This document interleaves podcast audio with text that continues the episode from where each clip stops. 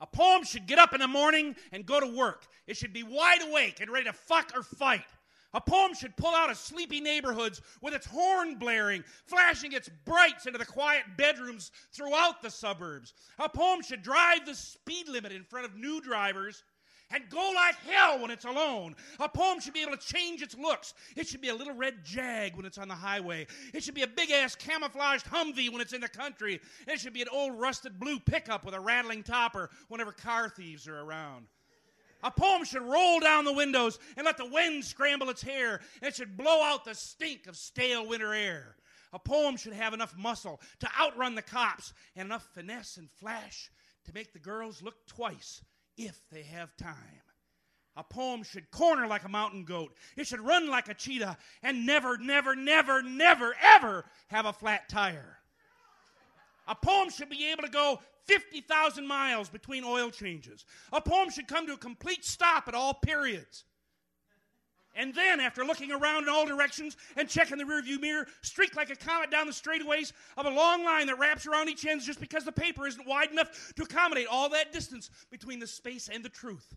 A poem should carry as much weight as a dump truck, as much fuel as a tanker, as much val- value as an armored car, as much class as a thirty-two Duesenberg with sixteen cylinders and flip-up headlights, and as much chrome as... Well, it should have a lot of goddamn chrome. And it should make as much noise and as smoke as a demolition derby. And when a poem comes home, it should sit in the driveway, outside of the garage, so all the neighbors can enjoy it too. And its engine should tick, tick, tick, while it cools down and wait, not very patiently, for its next escape from inertia.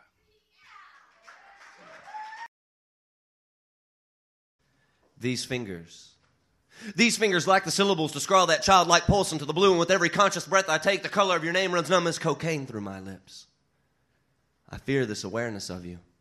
A heartbeat that will soon have eyes piercing the imperfections on this beveled face. You will know the plastic bones that lay inside my frame, dormant, hiding from recollection. I don't think you would understand this boy playing in the world of men, walking in ambivalent circles, saturating smoky dirt into glass bowls, chanting as a lunatic, pleading with the shadows of night, repetitive lurching figures on a half-plate gold, wiry, white-cracked bedroom wall to keep to themselves. In these barren images of childhood, I trudge alone within the tremors of my sleep, searching for the strength to feel the textures of your angelic face that are walled out by scabs, entrenched on wounds, peering as eyes. And in the blindness of my fear, I cuddle for comfort the skin in which you have weaved your cocoon. Inhale, breath, you have not taken in unison with the faint palpitations of your life that ring out from beneath my palm, and I discover here in the subtle warmness of our embrace the courage to peel away the cataracts of my disease and see clearly for the first time the glory of my own mortality, so that I might stand before you no longer that little boy carelessly whistling in the perils of the dark. For I understand life's worth lies not in its end, but the knowledge we shall all gain on the journey to it. So I'm going to open my ears to a swirling wind, spreading the wisdom of a child across my face, and I can hear the spirit of a little girl sing to me of self-belief that a hidden fault would only deepen. Through my imperfection, she gains the ability to learn that somewhere in heaven she has carved out my name and chosen these frail shoulders upon which to stand. And my body trembles, fingers once again perched on the syllables to scrawl that childlike pulse into the blue. And I feel a tiny, calming, delicate hand wrap around mine, form to it like a glove, lifts this arm, carves her name, Olivia. Olivia. That's my child. Such an amazing, amazing strength.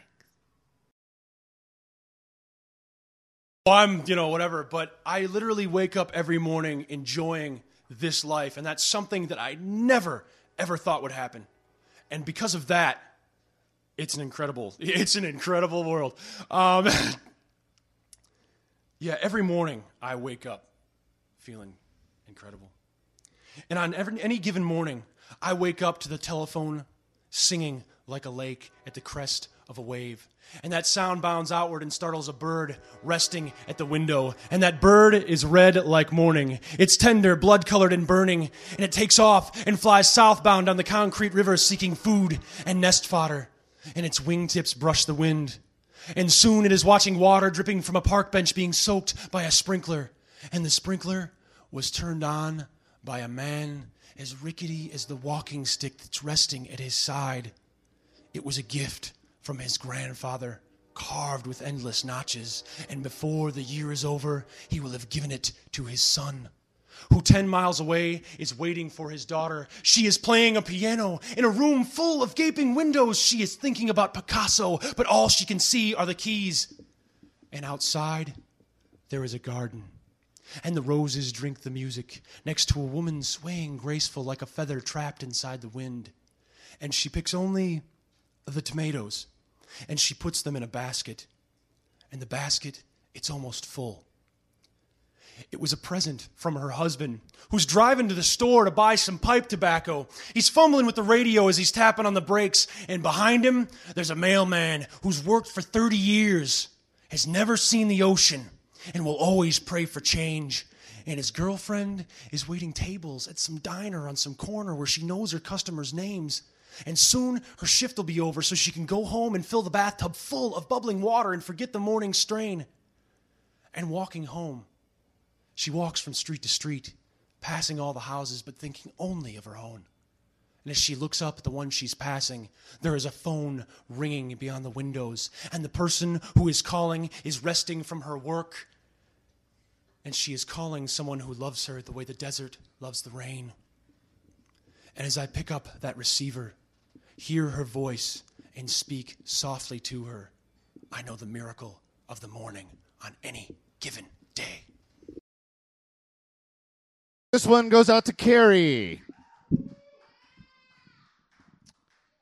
Does she like me? Does she like me? Does she like me? Does she like me? Does she like me? Does she like me? Does she like me? She's sitting right next to me. She's bitching about how boring everything is. I agree with her. Does she like me? She wants to know what I do for a living. Fuck. I'm unemployed. I tell her I'm in between jobs. Does she like me? I'm an actor, slash poet, slash comedian, slash drunk, slash asshole. I'm a living, breathing, stereotypical big city bohemian moron. Jesus Christ, I suck. But goddamn it, does she like me? She tells me she's an actress slash waitress slash poet slash artist slash drunk. Praise Jesus! She's a stereotype too, but does she like me? She's like me. Bitter, getting drunk on a Tuesday, bored with it fucking all. I think I like her. Gotta go, she says. Gotta get up early, she says. Jesus fucking Christ, can I get your name? Can I get your number? You want to go out sometime? Hey, let's get married. I'll have the children. Look, I'm already in the third trimester. I, I, I, I love you, baby. I love you. See you around, she says. Yeah. Yeah. Okay. Yeah. See you around. Hey, says the bartender. Who was that? She was a hottie. I don't know, I say. I forgot to get her phone number. Or even ask her her name. And I'm pretty sure I'll never see her again in my life.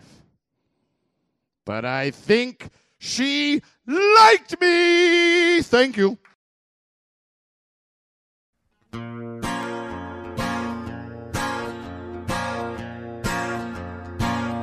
Cop shot me in the head. No, I ain't lying. Shot me in the head. And you were crying. You told me that his gun was very small. A cop shot me in the head. A cop shot me in the head. In the place where everything's the same. like on T V. The place where everything's the same. How we laughed and did drugs with their kids.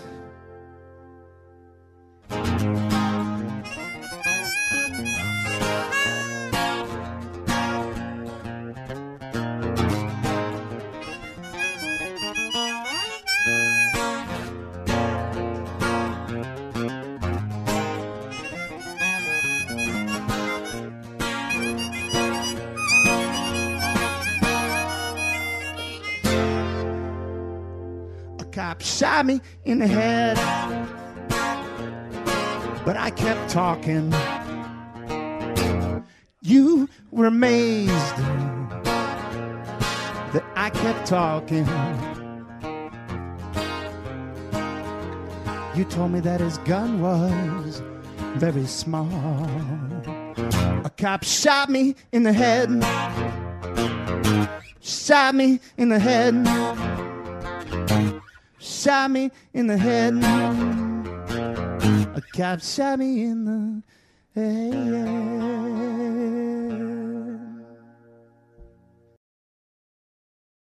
I used to collect things that break. Miniature clowns with painted stone faces, masks of faux feathers, colored glass globes and antique vases, boxes for trinkets and music and jewelry. If it was small and fragile, fascinated me. I've moved eight times in seven years. My life piling up like the trail of boxes I never unpack, the inevitable history of me waiting to be unwound from its binding and examined for cracks. The permanence of our accidents haunts us in scars. We can't escape who we are, what we've become after all the scrapes and the verges we repeatedly stretch to reach, coming so close to the edge that the gravity of falling tugs at our bones, pulls us toward tragedy. The sudden crash late night that shatters sleep into warning. The reminder of how breakable things are. I've collected souls. Like figurines, the vulnerable, pulsing parts of people blistering beneath the skin, burning from the inside out. And I've swept the ashen remains of those frail dreams into my palm, cradling pain that never belonged to me, shifting and stealing truth in an attempt to heal myself when I can't even look in the mirror without wincing at the reflection of another woman lost at the conception of self-respect, her image blurred into what's expected. The mother and housewife there to stay, no matter the cost to her graying mind. They never noticed her spirit fading away, spread too thin to cover the corners of their life plans, flattened like well-worn maps to happiness with every road bearing her name. But devotion is not the same as love. I've learned to ignore my artistic obsessions, lined shelves with my unconfessed passions, unpacked emotion like possessions. My porcelain skin strains like papier-mâché over a hollow frame, fine blue-stemmed veins grown smooth and glassy. I feel those women inside of me, the thousand faces I've tried to be, hand-painted features and ceramic smiles, a shape to suit all suitors, displayed for the taking, my lifetime of faking, waiting for the shove that breaks me, while the collection of every role I've played hovers on the stiff, cement cliff of the last mantle I plan to grace. I'm not hiding in hutches and trophy cases anymore. I won't be an ornament polished and placed to decorate someone else's desire. I've got fires of my own to feed. I need to reclaim the dreams I've tried to deny, decide that I deserve it all, and fly. Because the stars don't come to us. To stroke the sky, we must defy the fall. Yeah!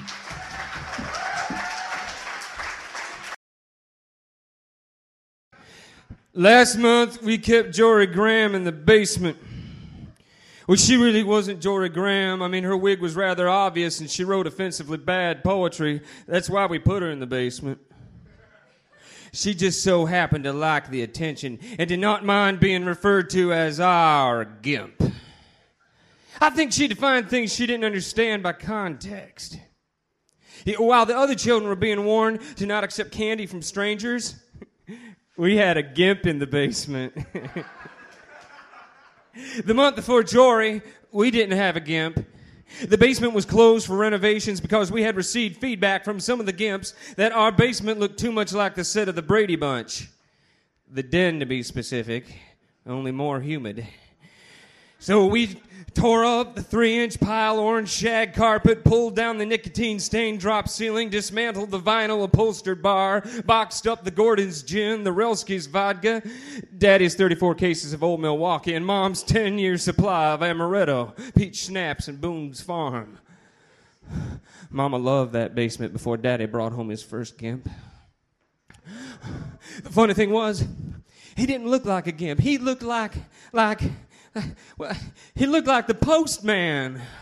And, and, and the postman always had an odd expression on his face, you know, because he was always free and laughing and full of welcomes and how about them tigers?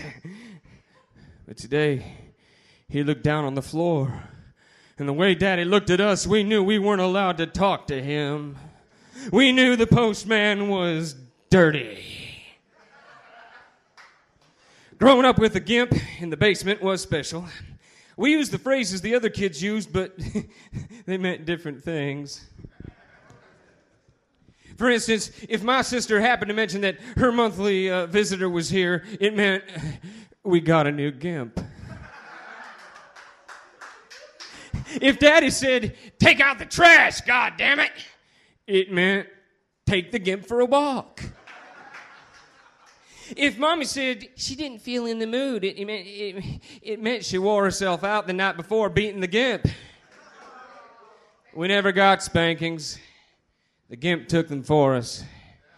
He was like Jesus. Looking back, I ponder fond feelings toward our dungeon of shame. Memorable gifts include the captain of the football team, my fourth grade Sunday school teacher, a cop that followed my mama home one afternoon, and a Jehovah's Witness. We gave him his magazines back when he left. Gifts that didn't work out included my seventh grade P E teacher. She talked Daddy into wearing the gimp mask, and, and we couldn't get her out of the basement for a week. Mommy didn't like the goth gimp. When he thanked Satan after each beating, she said, "It just wasn't fun anymore." But I will remember Jory Graham, even if she wasn't. She was kind and gentle. She pretended to not like the way Daddy called her an illiterate whore. She would read to us at night when we would sneak down and feed her snacks. And she said, "Things can only get better."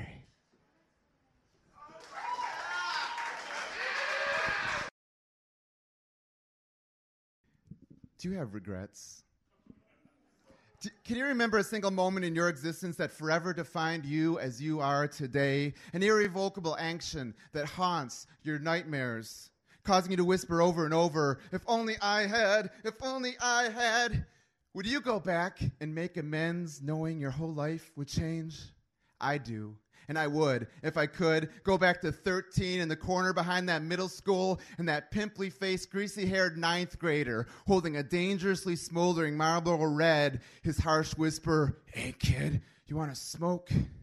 If I could go back to that one moment in time, I would not nervously shake my head and scamper off to Grandma's safe haven. Instead, I would stop, look him right in the eye, and say, "Okay." I would take that cigarette in a nervously shaking hand and inhale just like my dad used to do before he quit. But I didn't. Instead, I ran away and forever after became the nice, safe kid, the one the girls brought home to talk to their parents while they slipped out the back to make out with some hair-slick-back chopper-riding dude named Spike or Slash. And ever since, I've wanted to be that guy. I even got my ear pierced and bought myself a Harley. But I've been laughed out of every biker bar from Detroit to San Antonio. and I know why. It's easy to see. The source of all my misery, from getting picked last to play basketball to standing on the wall at the high school dance, is I never learned to smoke. That's right. Smoking would have changed my life. And don't tell me about the Surgeon General's warnings or about some secret tobacco company conspiracy, because I know what every teenager knows. Smoking is cool. Smoking is cool like James Dean in a white t-shirt and, and leather jacket. Smoking is cool like the kids skipping class playing pinball across the street. Smoking is cool like my grandpa. Three packs a day for sixty-five years, finally falling off his tractor in his cherry orchard. Smoking is cool. And all the non-smoking ads have made smoking even more cool. Smokers on smoke breaks have formed secret societies I want to join. The mysteries of the earth are unveiled outside of office buildings and non-smoking cafes. Politicians are called down in very special ways. If everyone started smoking, world peace would break out. The Russians would bump cigarettes from the Chinese. Saddam Hussein would ask Bush for a light. Smoking is cool. At thirty-one, is it too late for me? I'm thinking seriously of stepping up to a pack-a-day habit by getting the patch. One, two, three. Smoking is cool, and I don't need Joe Kamler. You've come a long way, baby, to tell me. Smoking is cool. I can feel the cilia in the back of my neck dying right now. So say it with me. Smoking is cool. My brother is here right now. He's sitting right back there. And uh, Matthew is a ball of light. He is a complete and total um, inspiration to me. And this is Matthew. Your brother is retarded, and everybody knows it. Their weasel-cheeked faces seemed to come to a point every time I'd watch them speak, shooting insults into me like poison-tipped bullets aimed at leaving me broken. My brother wasn't born normal. His architecture insufficient to sustain the taxation weighed on the human brain. He entered elementary school when I was in fourth grade, and as soon as they knew he was a Trudell as well, I became a target. Taking daily dishes of, hey, look, it's the stupid kid's brother, and hey, shouldn't you get a handicap sticker for him? I'd walk the hallways haunted by the idea that somewhere someone was taunting him, and kept to myself to avoid insult, going home wishing he were normal. That was my mistake. Let me tell you a little bit about my brother. No, his brain does not flex at the fingers with the precision to pinch bits of real and write them into story. His memory doesn't make a steady connection of number sequence and dynamic tasks. His vocabulary cannot pull words from the sky and weave them into a golden fleece of language. He does not see the world as rows and columns or grids and maps. He is not doomed by our incessant need to be organized. When Matthew's brain moves, it bends at the elbow, sweeps every bit of junk off the table of knowing, and leaves you peaceful in his presence. His memory is like a frothy cauldron with constant bits of magic floating to the surface. Nothing is lost. He remembers everything he has ever seen and pulls it from that steamy pot only when he thinks it's necessary. His words will bring you into a glittering world of favorite movies, songs from soundtracks, and toys to be pondered with an uncluttered curiosity. He tells me to keep close to the things I love every time he gets misty-eyed telling me about his Terminator movies. In his world, there are no late-waking frustrations. He has no need for complexity. Where he comes from, people are judged by their being, not by these tragic skin sacks that keep us so busy, and Matthew spins. He stands in the middle of the room and twirls himself for hours, laughing and screaming in his own private orbit of joy, dancing to the pure rhythm of life that pulses behind his ears. Nothing that he does is normal. And if I had the chance, I'd go back in time to my elementary school and I'd have a few things to say. Normal is looking at the clock every fifteen minutes. It's liking something because someone else does, worrying for the sake of worrying, denying joy for no good reason. When Matthew can see past stars, you will walk with blinders. When Matthew can feel the wave coming, you will be left to drown. My brother may be retarded, but you, my friend, are normal, and everybody knows it. It's about an anima experience and the resultant life upon the water. And here's how it goes. Gonna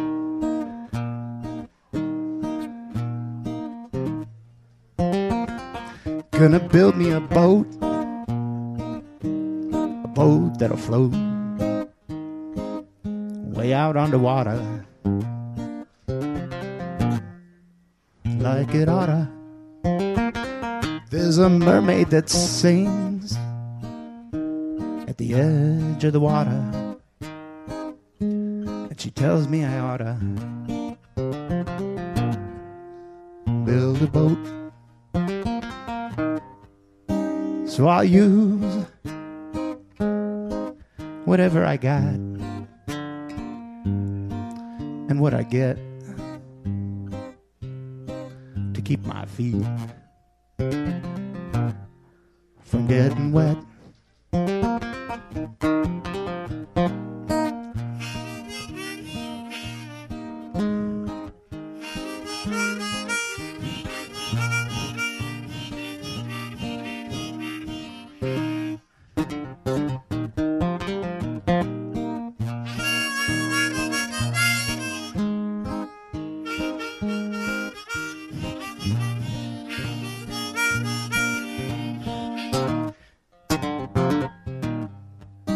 So I use whatever I got and what I get to keep my feet from getting wet. Gonna build me a boat,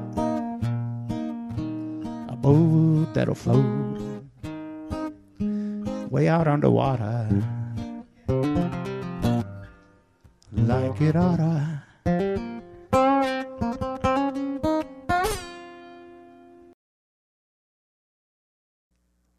I want to be tough, like muscles, abs, pecs, biceps, glutes, triceps, driven to the edge, pushed and pumped, stretched and stringy, never strong enough.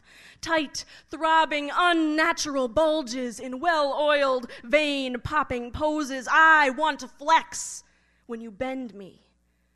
I want to narrow like cement-chipped, bottle-tipped eyes, sliced to slits. The bloodshot, shoot to kill. Don't come too close, won't back down. I don't care. Stare. Stifling the starlit stiffness of a deep-set alley, you don't dare stroll alone.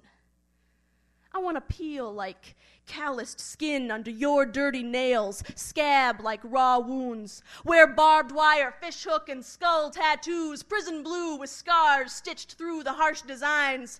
I want you to call me Roach, because I'm gonna be scary.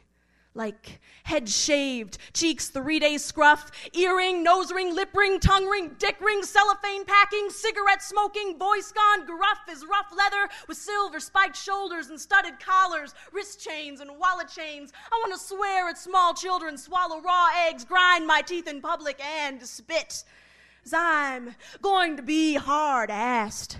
Hard to get around, hard-hearted in my ink and sterling disguise. Mean-looking in ripped jeans, buffed up, shit-stuffed, and puffed with attitude. I want all y'all to walk away just shaking your head saying, man, she's tough.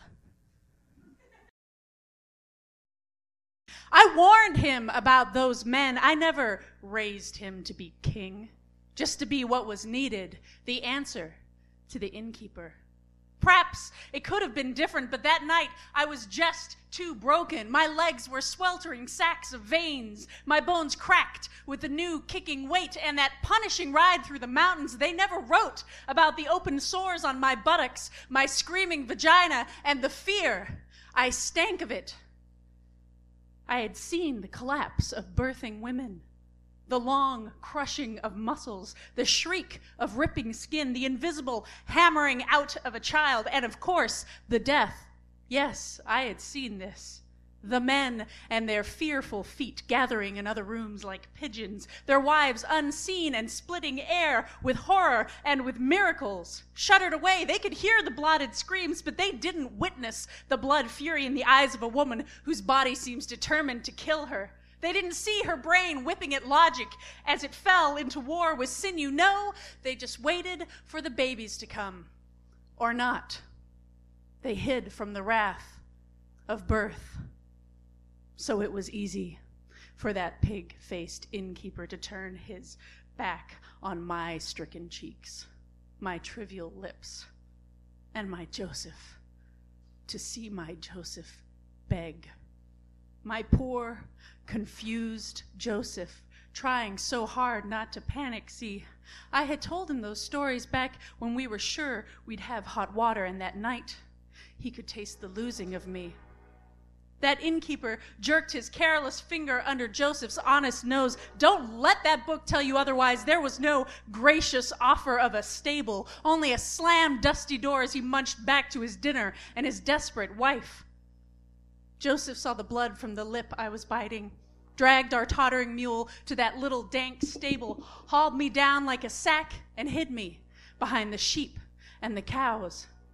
And as I stared at their innocent udders, their shit-caked hocks, the world exploded, my mouth stuffed with straw. Even then, I knew he was only mine for those moments in the starlight. And those men came, knocking over me with their knees and swiveling eyes, kicking aside my blood, stinking of camel, myrrh, and pride. The innkeeper, swaggering about in his new celebrity, claiming his place in the birth of God's son. Oh, they wrote their stories down, but they didn't ask me anything. I was just another female etching for them to paint in. So is it any wonder I stand here, gray and stiff, my face placid, my arms stuck open like forgotten wings? They have made me a stony bird. You look to me with your weepings, your begging questions, willing me to cry one more tear so you can shout miracle and stifle me with your breath and with your fingers. But I have cried enough.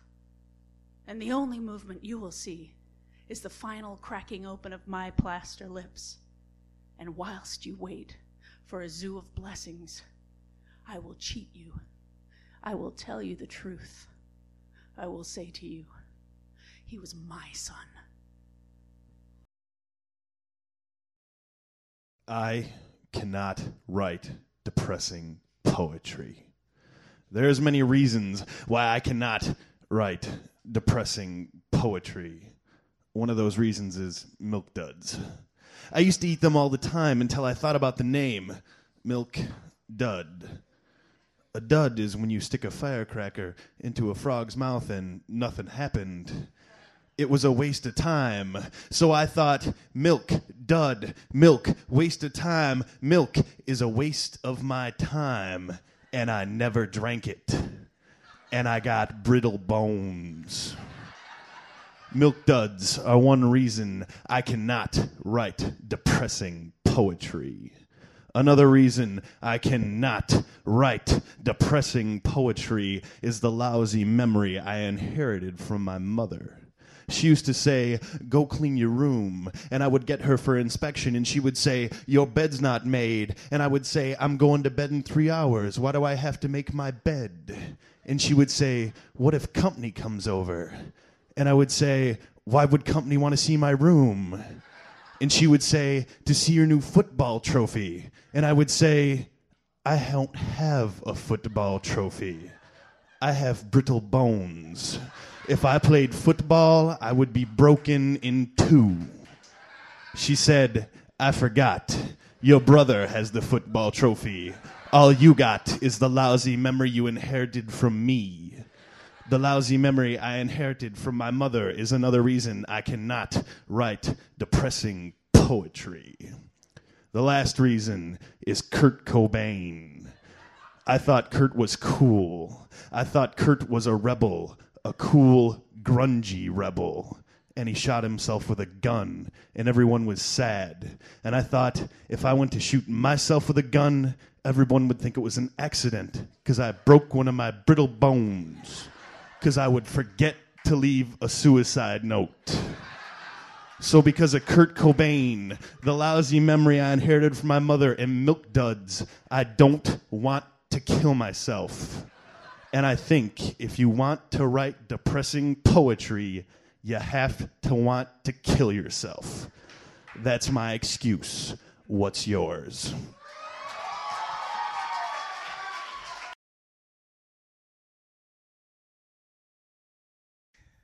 My bowels are psychic.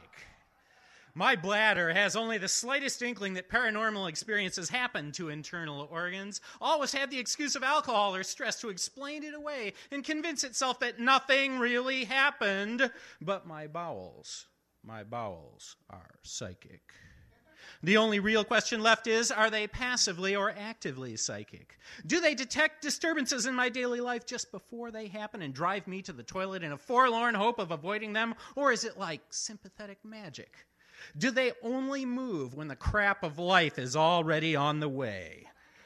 Whatever the mechanism, damn, they're sensitive, enough to pick up special deliveries on the way up the front walk or important long-distance phone calls about to be made. But of course, I ignore them. Maybe if they could speak inside my mind with a totally fake late-night T V third-world accent. Listen to me, boy. I'm all knotted up. That means you don't go work for this man. He make you miserable. Take the other job, hon. Maybe I'd listen to my balls if they came from high in the Carpathians and did card tricks before warning me. I see shit in your life. Endless shit if you move to Fresno, California. Or maybe if my bowels communicated like some Zen mystic. How many kinds of sorrow are there? Do not have sex with this person. Then maybe I'd pay attention and accept just how psychic they are. If they could speak, English that is, my bowels might be the first agency in history to confirm the existence of extraterrestrials or to communicate with whales and dolphins. Sometimes I think maybe if they stuffed clay tablets full of ancient writing up my ass, then my bowels could make clear the wisdom of long-dead civilizations. Of course, maybe they're actively psychic. Maybe my bowels cause the effects. Maybe they're pulling the strings, forcing people to come to my door unannounced the moment my pants go down. Maybe the reason my ass rarely even hits the seat before somebody asks me, "Are you done in there yet?" is because my bowels are secretly forcing people to ask these questions because they just like all the attention. Normal bowel control may not be enough. Maybe with meditation, biofeedback, and secret Tibetan Buddhist bowel exercises, I'd acquire the superfine bowel control necessary to influence world events, bring peace to Jerusalem and Belfast, change history, open the gates to alternate dimensions. Picture every last coked-out scion of every old political gangster family in this country moving to my rhythms. All the Bushes, all the Kennedys, under the sway of my bowels. At least then, politics wouldn't be the same old shit. We'd get some new shit in there. Now, if you'll excuse me, the spirits are calling.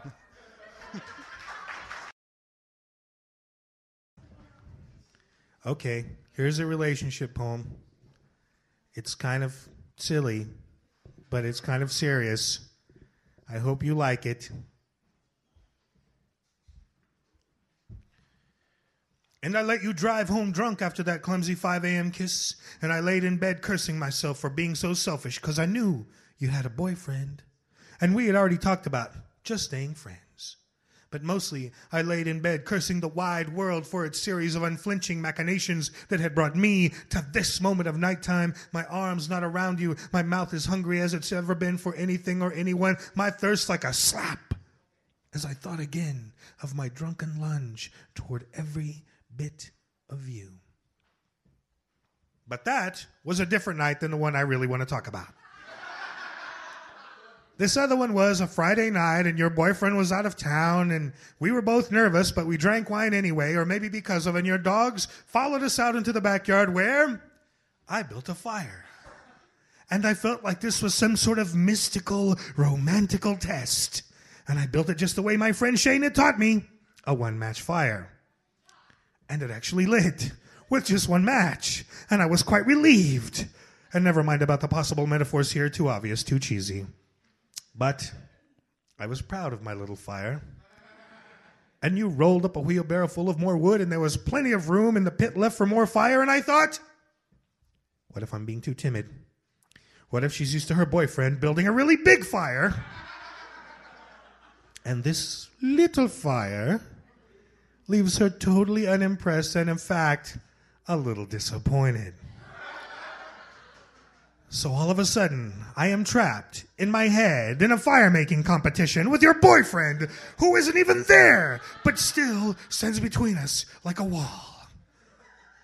And so I begin snapping cedar branches from a nearby woodpile and tossing them and the boards and the logs from the pit to the wheelbarrow into the pit, drinking more wine, trying to seem casual about everything. But I am wondering about my place in the fire-making competition. And I am using all my pyrotechnique to make a huge, hot, yet contained, blaze. And the thing is so big, the dogs withdraw. And you get nervous, not about us this time, but about the house possibly igniting. And you hop over a smoldering hay bale to rescue an old wooden owl that has burst into flames. And I stand and stoke and stir the fire with a seven-foot iron rod I found nearby. True story. Feeling like the king of campfires. And I am tempted to question your impression of my fantastic fire skills with pet name-laced questions like, hot enough for you, monkey lips? How about that fire, grasshopper wings?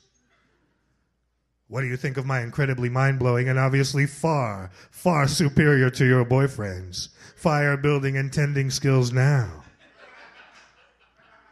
Chinchilla hips. But instead, we simply sit and drink more wine and share stories of our childhoods.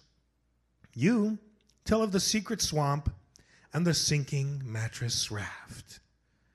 I tell of the Thanksgiving where my gang of cousins beat another gang of cousins with sticks.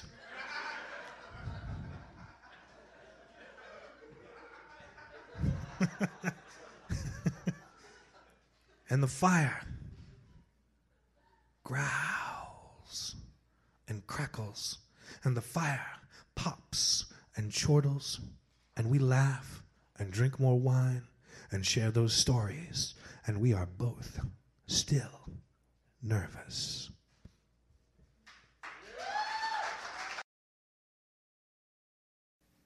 Sometimes the feeling in my left hand pours through my nails, pooling on the floor for my inner child to stomp.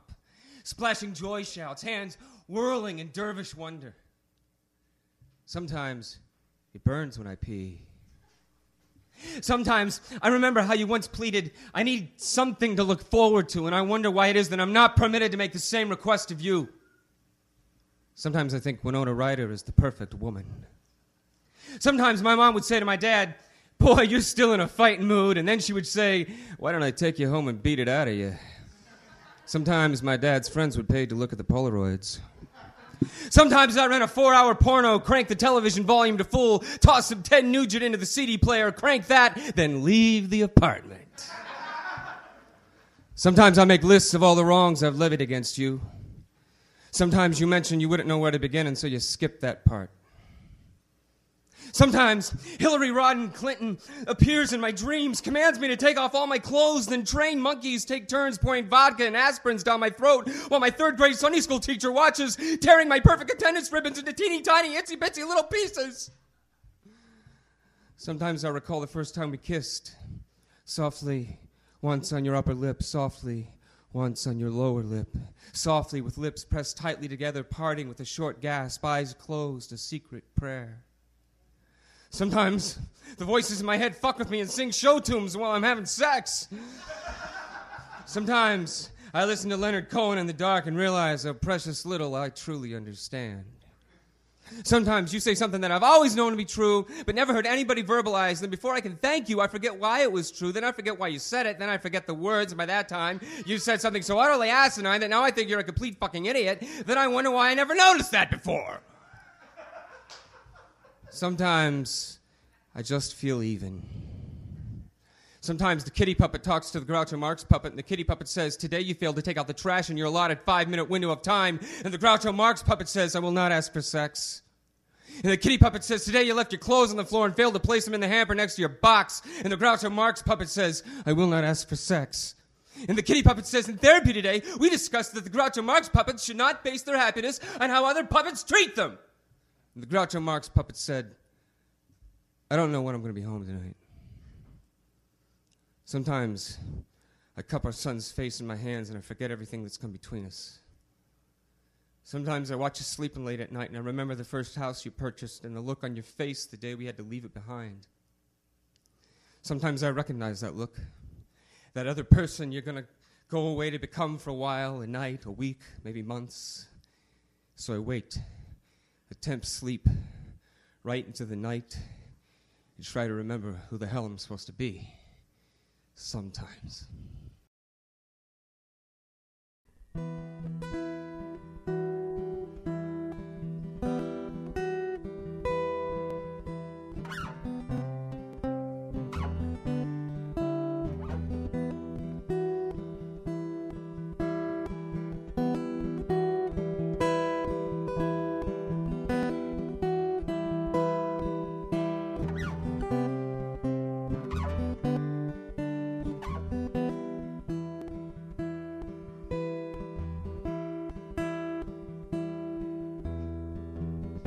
I stood fresh off the boat, all pierced and pigeonholed, Manhattan skyline in my eyes,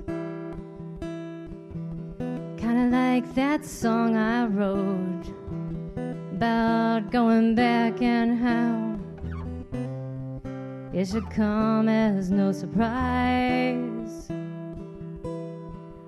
but for you this would never do.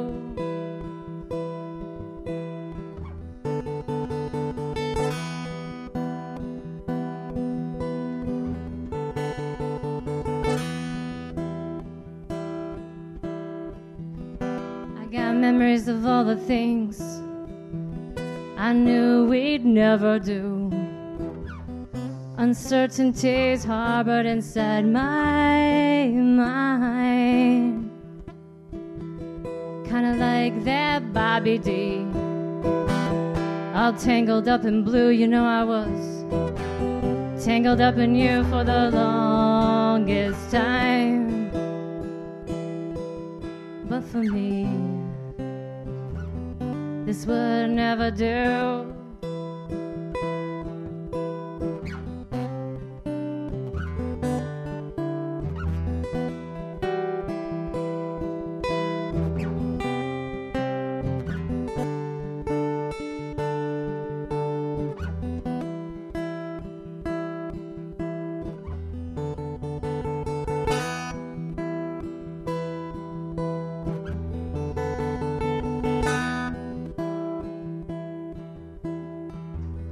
Don't think 'cause I've moved on, that don't mean I don't have a scar the size of Texas inside of me from you. I guess that's what we get, sensation and no pain, yeah, I guess. I guess that's what comes with scar tissue. But for me, this will never do. Yeah, for me, this will never, never, never, never do.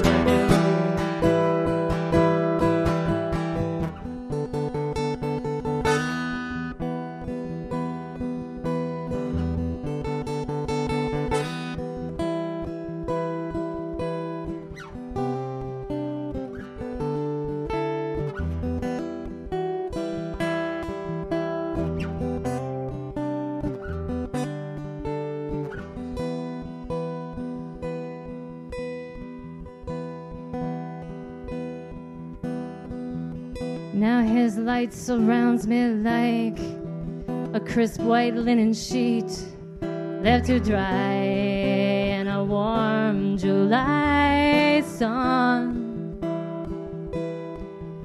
How am I supposed to tell you this when for all those years we thought that we would be the only, only ones? I know this song will never, never, never, never do. I know that song will never, never, never, never, never, never, never, never